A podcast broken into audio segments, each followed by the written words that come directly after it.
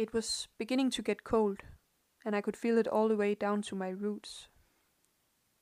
I saw one last leaf clinging to one of my branches, like had it been a safety boat. Dear leaf, please don't leave me yet, I thought. I've been so happy since we met. And then I thought of the wonderful times in the spring where I turned from naked brown to a beautiful green.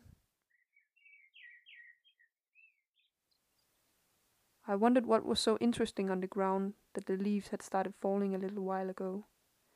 Then a terrible thought came to me. I knew that the lovers that sometimes came here to write things into my skin talked about falling in love. Well, now my leaves were falling. Were, were they falling in love? With the ground? What did the ground have to offer that I could not? Didn't they know that things down there would be stepped upon or covered by snow? Then in the corner of my eye I saw something strange. A little tree was moving below me. It only had two branches.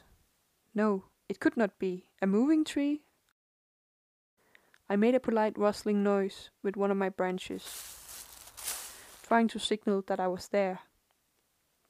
Hello, little tree, I said in a deep voice. The moving tree stopped and looked at me. Are you talking to me? it said, confused. Yes, I said. I'm not a little tree, said the little tree. I'm a reindeer, and my name is Harald. If you are not a little tree, why do you have two branches? The reindeer named Harald laughed a little rusty laughter. Oh, you are thinking of my antlers. They are not branches. I agree that they look a little bit alike, though. But no leaves hang from them, though it must be a nice thing, I imagine. Now I felt even sadder than before. This little moving tree had never had any leaves at all. I looked at my last little leaf, and I made a tough decision.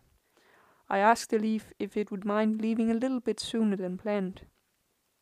It seemed to waver slightly in the breeze, I thought, and I took it as a yes. Then I told Harald, can have my leaf, if you take good care of it. He made a thankful nod with his head, and then he trailed off into the falling snow. He was carefully balancing the little leaf on top of an antler.